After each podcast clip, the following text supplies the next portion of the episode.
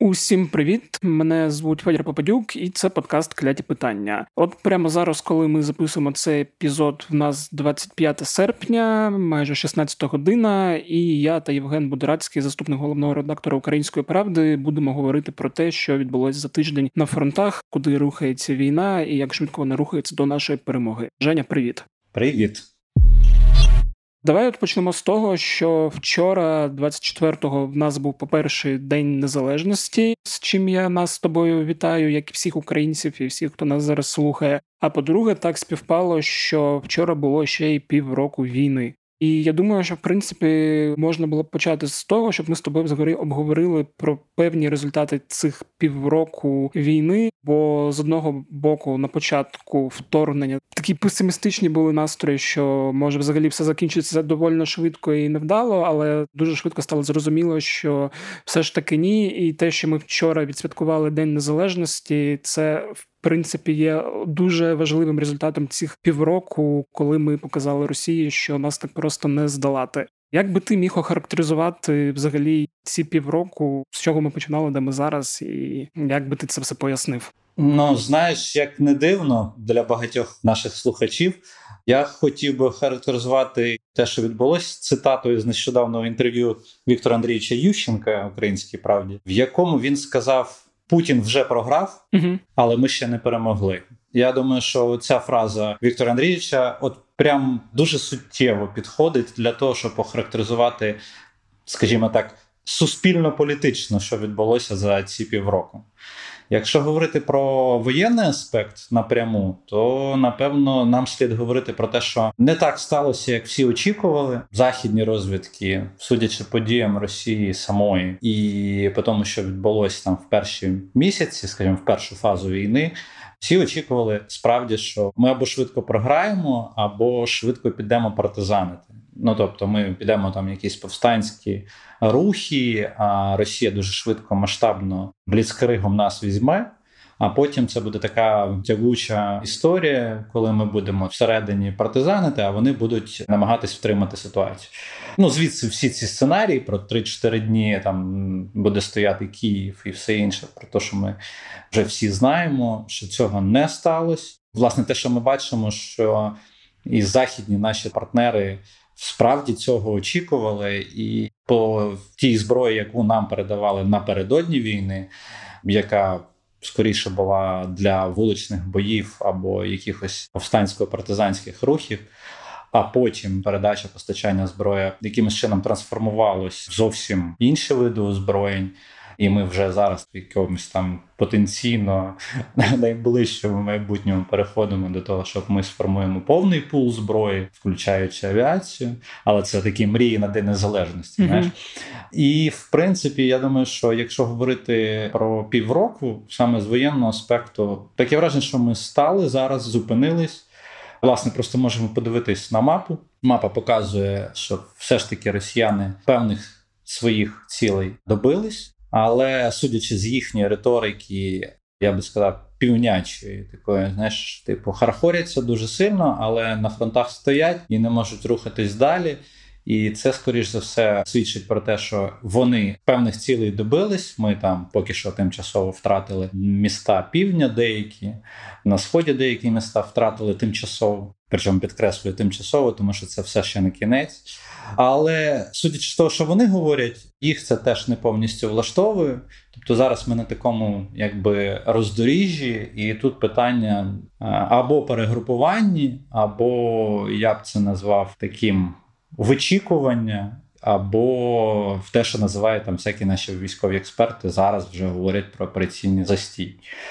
Власне, все залежить від того, що ми маємо. За півроку ми зрозуміли, що українці вміють воювати. Збройні сили України здивували світ. І я сподіваюся, що ми будемо продовжувати дивувати світ, і наші тимчасово окуповані території будуть нам повернуті. А от, до речі, цей застій не можна поки що для нас вважати такою, ну тимчасовою теж по факту перемогою, враховуючи, що ми все ж таки змогли зупинити колись відому другу армію світу по кількості нашими, можна сказати, скромними ресурсами.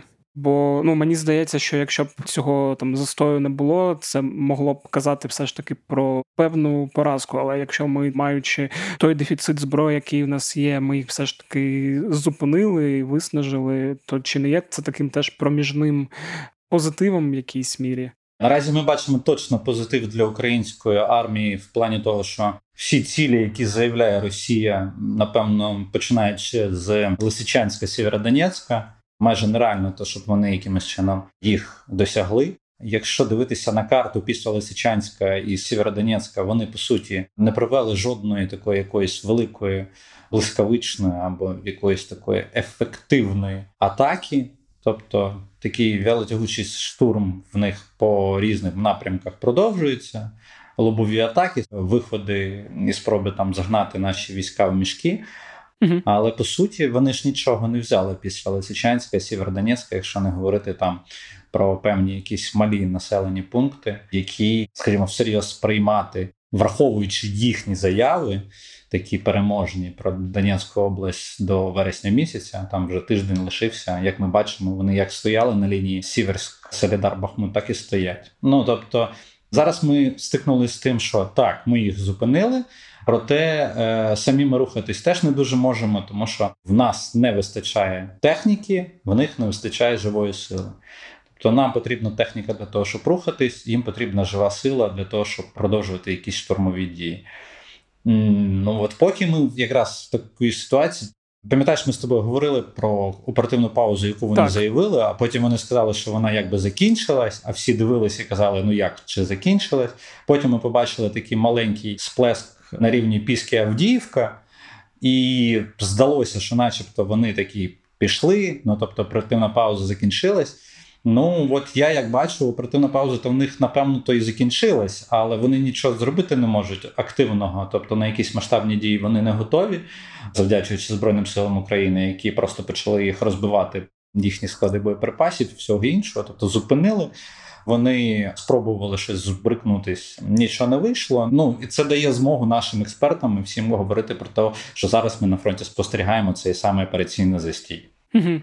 Хоча е, російська пропаганда на чолі з Шойгу скаже, що це не оперативний застій, це вони спеціально повільно просуваються, щоб, е, як вони там сказали, зберегти мирне населення. Ну тобто раніше вони не парились з мирним населенням, а тепер вони хочуть його зберегти. Да, да, да. Особливо були зроблені ці заяви в той день, коли по мирному населенню і били.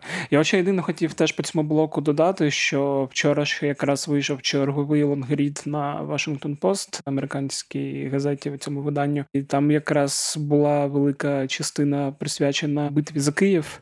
От і ти, коли це все перечитуєш, то розумієш в чергове наскільки крізь яке пекло ми пройшли, і наскільки наші збройні сили зробили просто титанічну роботу. Це треба пам'ятати, мені здається, постійно. Це справді так. Угу. А В контексті, до речі, згаданого Дня Незалежності напередодні там за тиждень почалися заяви про те, що Росія щось готує, і наша розвідка попереджала там Зеленський з офісу президента попереджали, що по можливості не ігноруйте тривоги, там хто може кудись.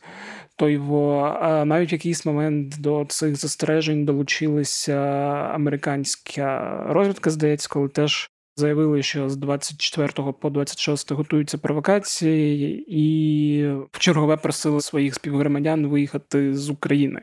І от я хотів тебе запитати: вчора, 24-го, був такий досить великий рівень тривог, здається, рекордний за весь час повномасштабної війни з Росією. Було кілька дуже болісних обстрілів, зокрема у Дніпропетровщині, по цьому пасажирському потязі, по Хмельницькій області. Я не хочу применшувати те, що відбулося. Це жахлива трагедія, але мені здається, що всі розраховували на якийсь просто шалений вал, яким нас будуть гасити, і якого не відбулося. Як ти гадаєш, чи його і не відбудеться, чи в найближчі дні все ще треба очікувати якоїсь небезпеки? Судячи от з тієї кількості повітряних тривог, яка була вчора, тієї кількості авіації, яку вони підіймали, ну як мінімум, вчора вони дотримались, скажімо так, свого звичаю, все приурочувати до якихось дат. Я не впевнений, що можна спати спокійно в плані, що все закінчилось, і що зараз вони візьмуть паузу. Тому що ми пам'ятаємо і 9 травня, і 12 червня це якісь для них дати, якісь там сакральні, mm-hmm. типу. Що саме в ті дати нічого не відбувалося, але відбувалося буквально за кілька днів після них. Типу, от ви побачили, все, значить, типу, дата пройшла. Вчора ми побачили я не знаю, це таку повітряну карусель у їх виконанні. Вони прям піднімали купу авіації. Наші повітряні сили нарахували, що ворожа авіація здійснила близько 200 вилітів. Але при цьому це дуже часто були імітаційні такі виліти, коли просто піднімався, як би там називається, настрашував, десь там літав біля кордонів і повертався назад на аеродром, якийсь свій штатний, і буквально зафіксовано 10 великих обстрілів і 8 прильотів. Ну тобто, якщо казати про масштаби того, до чого нас готували всіх, і чого ми так сильно побоювались, масштаби цього були не такими значними. Звісно, роблячи зноску на події на Дніпропетровщині і Хмельниччині. Ну насправді це була така доволі цікава з воєнної точки зору історія, оскільки ми подивилися, яким чином вони нас можуть кошмарити. Ну тобто, оця от повітряна карусель, яку вони влаштували навколо всієї України. Її повторювати не впевнений, що можна часто, але як елемент такого приховування реальних запусків, імітуванням якихось ударів, то це було, скажімо так, ну більш-менш цікаво. Інакше слово, поки що, на жаль, розумію, що воно не зовсім має той контекст. Але от напевно те, що відбулося, такого ми ще не бачили, тому це була якась така новинка у їх виконанні. Угу. І я ж теж правильно розумію, що от таку авіаційну карусель, як ми її вже назвали, її важко теж буде збивати всі ці літаки. Я так розумію. Ну скажімо, вони в основному літали не то, що навіть не в там в видимості чи чого нашим ППО. Тут питання в тому, що вони в основному літали за повітряним простором. України багато в чому. Тобто, або це була Росія, або це було Чорне море, або це був Каспій, навіть піднімали, або це була Білорусь. Тобто, це то, по чому ми не можемо, на жаль, вдарити і не можемо ніяким чином відповісти. Тобто, ми на це подивились, побачили, що вони так можуть, але це доволі вчора була дорога забавка у їх виконанні. Чи будуть вони її повторювати? Враховуючи, скільки вони зібрали там довкола кордонів України літаків і вертольотів, то Можливо, це буде якоюсь новою стратегією для неба. Ми вже бачили там певний перехід а, стратегію там бомбардування. Якщо ти пам'ятаєш, у нас була така історія, що ми отримали бомбардування з території Білорусі. Тушками в певний момент вони трошки змінили стратегію. Можливо, це якась зміна стратегії в плані неба. Ну але це треба буде дивитися далі. Чи це була разова акція, чи це справді якась повторювана тактика. Угу.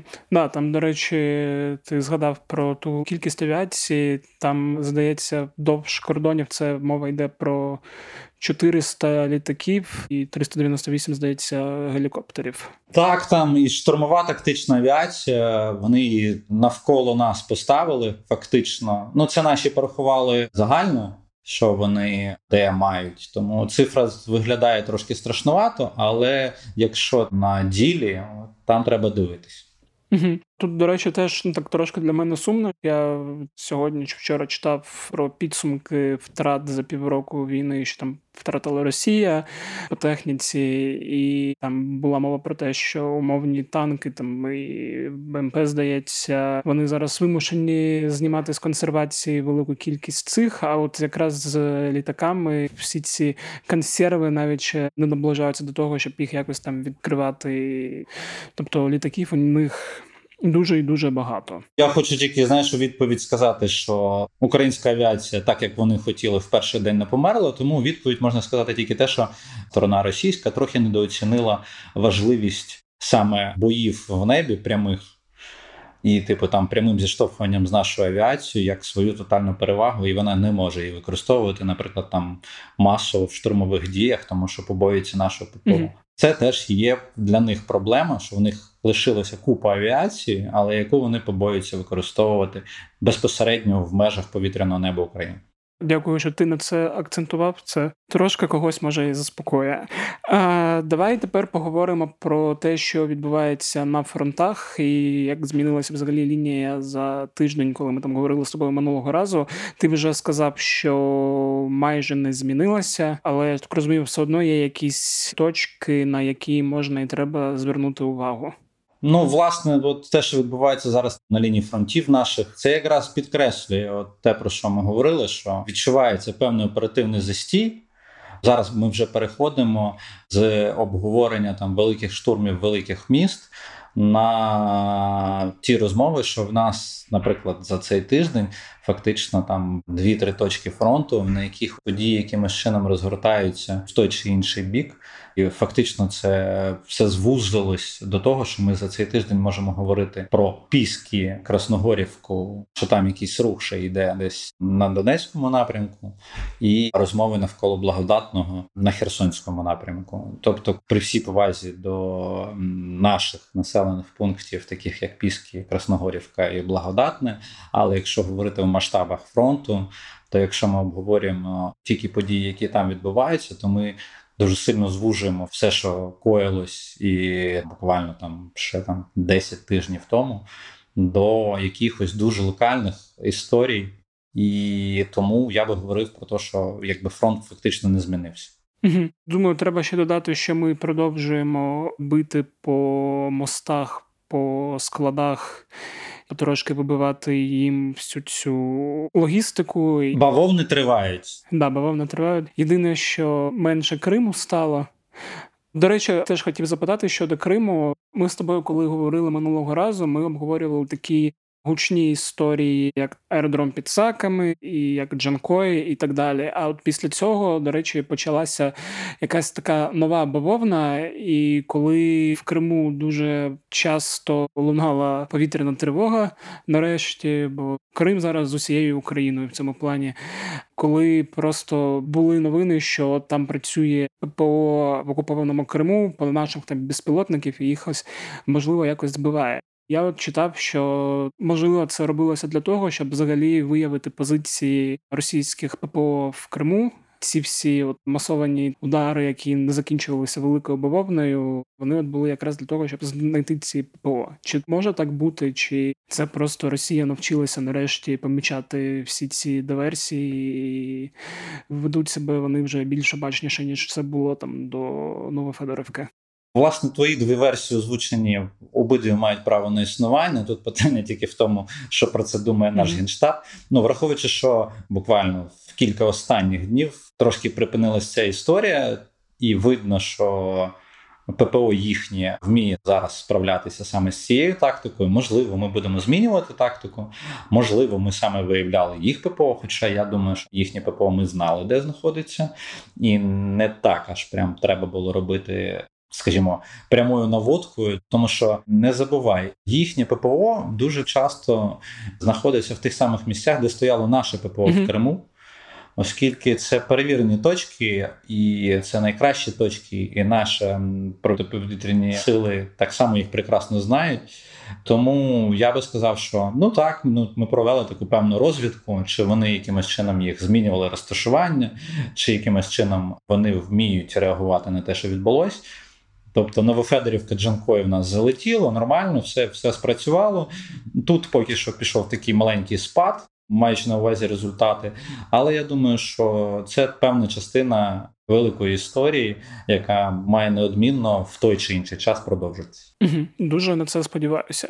Хотів ще запитати щодо дії Росії і до чого вона зараз готується, враховуючи їхні на наше щастя неуспіхи. Я розумію, що перше, що їм там треба знову змінювати тактику, і ти вже сказав, що ця історія вчорашня з каруселью авіаційною це може бути одна з цих.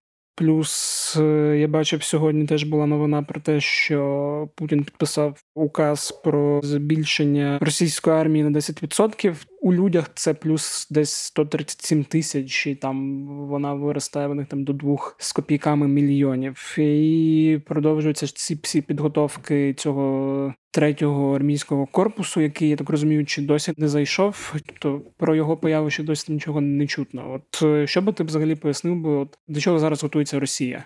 Ну, скажімо, сьогоднішній цей указ це такий показник того, що вони розуміють їхню проблему в живій силі. Вони досі стрімаються проголошувати загальну мобілізацію.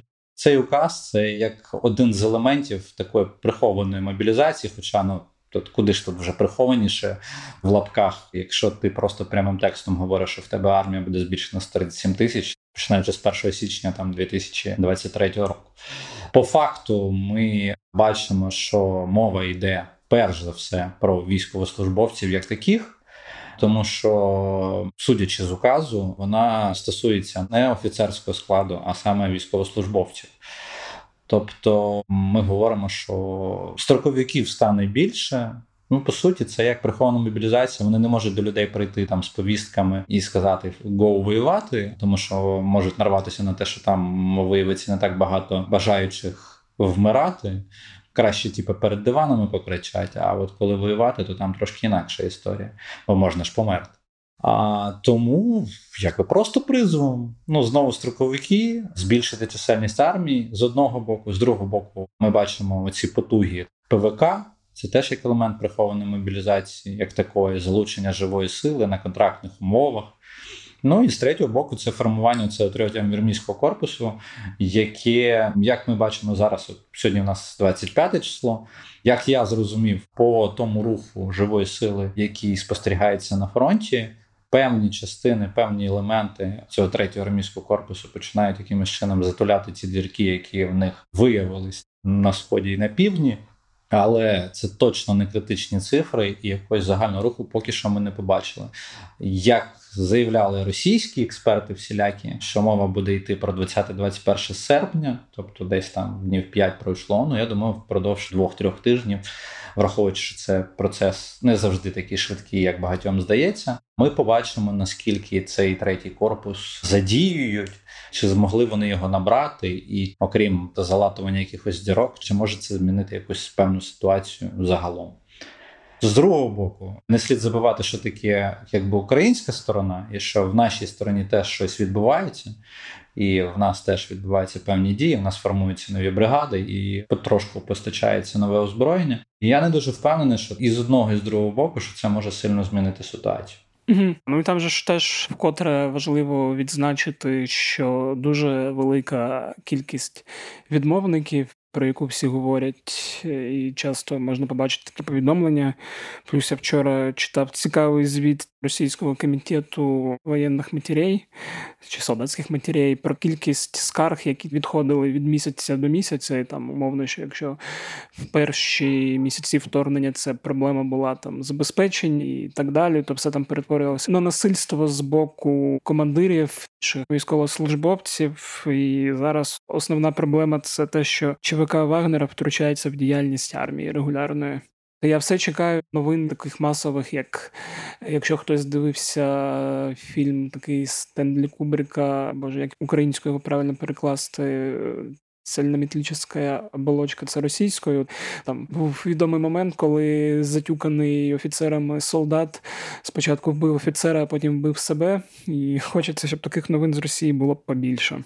Кадри цього фільму, про який ти згадуєш, насправді в Росії були і були і на Далекому Сході, і були в Гюмрі у Вірменії, коли російські солдати зривались. Ну побачимо. Я Хочу сказати, що на жаль, у нас якраз перед початком вторгнення був цей випадок. От якраз маю на увазі в умовах війни, в умовах цього пресингу, в умовах. Цієї російської відомої дідовщини, що в якийсь момент мені хочеться вірити, що воно прорветься просто максимально.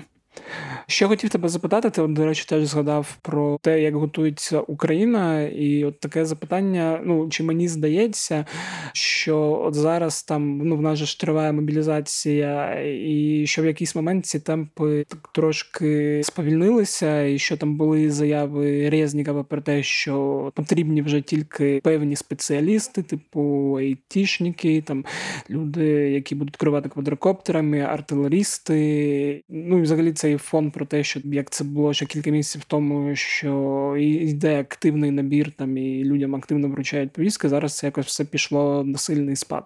Про що це взагалі свідчить? Про те, що в нас з людьми все в порядку, але от нам не вистачає зброї, чи ще про щось? Це якісь такі спостереження, такі в тебе особистісні. Тому що я би напевно сказав, що це свідчить про те, що процес мобілізації нарешті впорядкувався. Mm-hmm. Ну тобто той безлад, який був на перших етапах війни, то, що творилось в військоматах і все інше, зараз нарешті трохи стабілізувалося, впорядкувалося, і ясно, що ще не все повністю можна сказати, що там нормальний процес, тому що це військова бюрократія у нас складна дуже. Це да. Але це штука така, яка має певний момент впорядкування. Я би сказав, що просто воно стабілізувалось. Я б не сказав, що темпи так сильно впали, але ті, хто там чекали повісток на вулицях, явно їх тепер прямо на вулиці не отримують. Mm-hmm.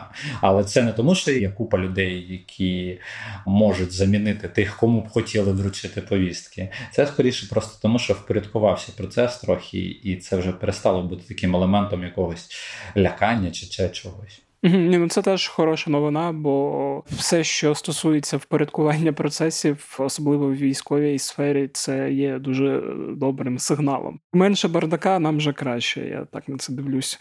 Хотів ще теж запитати, ну там щоб далі піти по темах, про які говорили там протягом цього тижня. Точно для Росії резонансне для нас. Я так думаю, не дуже резонансове підрив доньки відомого ідеолога і пропагандиста Олександра Дугіна, його доньки Дар'ї Дугіної. Що це було, як це можна взагалі пояснити? Бо ну я багато теж читав по цій темі, що в Україні вбивати якусь там третєсортну пропагандистку, витрачати на неї такий шалений ресурс, це якось ну несерйозно. По-перше, знаєш, типу, якщо говорити, хто такий Дугін і на якому він світі зараз в Росії та знаходиться, ну Дугін реально такий відморожений ідеолог руського міра, цієї всієї філософії. Філософії це я в лапках, звісно, кажу, яку намагаються підігнати під всі дії там російський кремлівський апарат. Тільки одна історія, що це кремлівський апарат дуже сильно її юзає цю історію руського міра. Це просто знаєш така історія, в яку кожен сам собі може щось загнати. Кожен з шовіністів російських може бачити це все зі свого боку, і це дуже зручно. Кремль її юзає по одному, хтось її бачить по-іншому, церква, там ще щось, щось вигадують. Ну тобто, коротше, такий знаєш, ідеологія пластилін, ну яку можна в будь-якому місці якимось чином затиснути, перетиснути, скомбінувати, і ти отримуєш те, що ти хочеш, назвавши це руським міром. Власне, отут я б хотів сказати, що Дугін не є людиною, яка зараз наближена до Кремля. Після цього підриву його доньки, скільки б не намагались навіть російські змі перебільшити його прям вплив. Я б не сказав, що там якийсь вплив в нього міг бути, просто якийсь черговий відморожений сумасшедший, який нічим насправді не відрізняється від того самого стрілкова, якого в Росії так само вважають якимось схибленим чуваком. Тому оці всі подачі Росії, що Дугіну вбила представниця Азова, яка спеціально туди приїхала на міні-купері для того, щоб її вбити. Ну мені видається, що це от прям як історія про все, що вони роблять. Тобто нацисти, фашисти, це все одразу треба знайти винного, списати все. Вони якось так за півтора дня вже все знайшли. Ну знаєш, типа, і версія чомусь так співпала, що прям срочно Азов там має бути замішаний напередодні так званого ряженого їхнього трибуналу, який вони над нашими азовцями хочуть типу влаштувати. І тут, начебто, ось якась Наталя Вовк з Азову, будь ласка, тобі влаштовує це от вбивство Дугіної. Як на мене, ну це трошки фігня. Я тут погоджуюсь з нашим секретарем РНБО Даніловим, який каже, що ну нам точно не до неї. Ну якби мені здається, що якщо хотілося б вбивати когось з них, як до якогось політичного вбивства, то навіть сам Дугін би не сильно би підходив до якоїсь сакральної жертви, і наше б точно знаходили б більш пристойно і більш, скажімо, відчутно. І для Росії, для Кремля жертву, аніж Дугін чи його донька. Особливо так близько до Москви. До речі, єдине, що мене в цьому тішить, що можливо якась частина все ж таки росіян буде до останнього вірити, що за цим стоять українські спецслужби, і ця лякалка подобається в тому плані, що хай вони думають, що українські спецслужби можуть в Підмосков'ї десь максимально близько до цих всіх дач путінських друзів влаштовувати диверсії і підриви. Може комусь стане страшно, і може хтось буде після цього обережніше дивитися в усі сторони. Ну власне, хочу сказати, що та історія, яку там типу ФСБ підв'язало під це, да, вони показували ж кадри того міні-купера. Спочатку на номерах ДНР, потім на казахських номерах, потім на номерах українських, які виїжджав в Естонію. Я в принципі більш-менш можу припустити, не знаю, чи це Наталя Вовк чи хтось. Що якщо це все, то що вони показували мало місце, що вони справді могли, якби там, скажімо, змалювати когось з представників наших спецслужб але просто тупо намагаються підв'язати це під вбивство Дугіною. Ну це якось дуже швидко і дуже дивно ліпиться. Ну в стилі росіян, як завжди, просто топорно, просто топоріком закинули і всі схавають. Ну навряд чи всі схавають. Ну да, теж погоджуюсь. До речі, ти згадав про це судилище, яке готують росіяни над нашими азовцями. І от я хотів запитати, там же ж по датах воно мало відбутися, наче як вчора. Принаймні, жодної інформації з цього приводу ми не бачили. Угу. Напевно, от демонстративно на 24 серпня вони не зробили. Ну побачимо, коли вони надумаються. Ну тому що ти ж розумієш, проблема в тому, що ну це повна маячня. Все, що вони оце вигадують.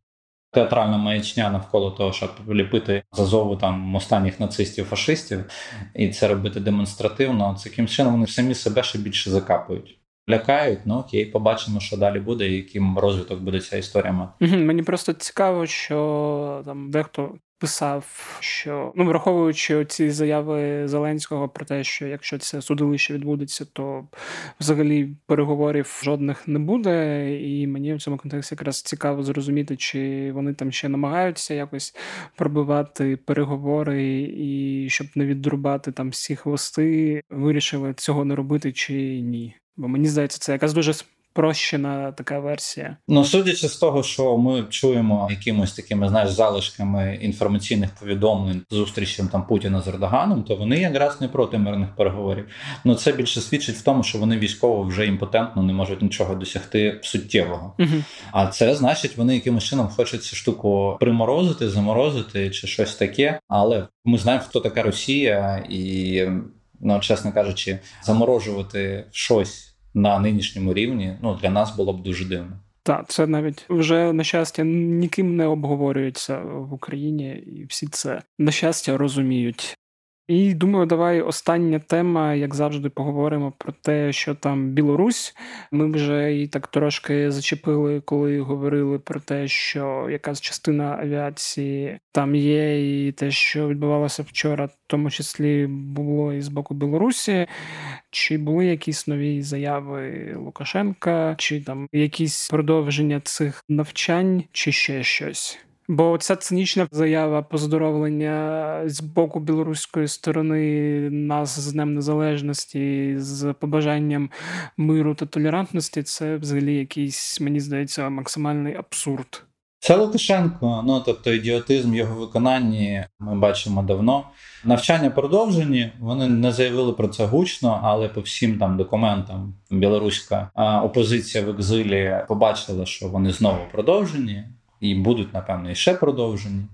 Ну він дав якимось чином насичити повністю своє білоруське небо російськими літаками. Ну нехай чекає, бо потім, враховуючи рівень його заяв, що він якось в заяві промахнеться, і потім ці російські літаки можуть зробити зовсім неприємні штуки для нього самого. Ну це і так, це значить це побажання скоріше. Такі маленькі мрії після Дня Незалежності України. Угу. Але з такого, на що б треба було б звернути увагу, в принципі, можна цей тиждень так би пропустити. Ну, якби ми побачили те, що там Білорусь плотно використали в цій великій історії з Днем Незалежності авіаційні ці каруселі. Ну окей, побачимо, чи вони надалі будуть так же активно давати свої аеродроми. Я думаю, будуть.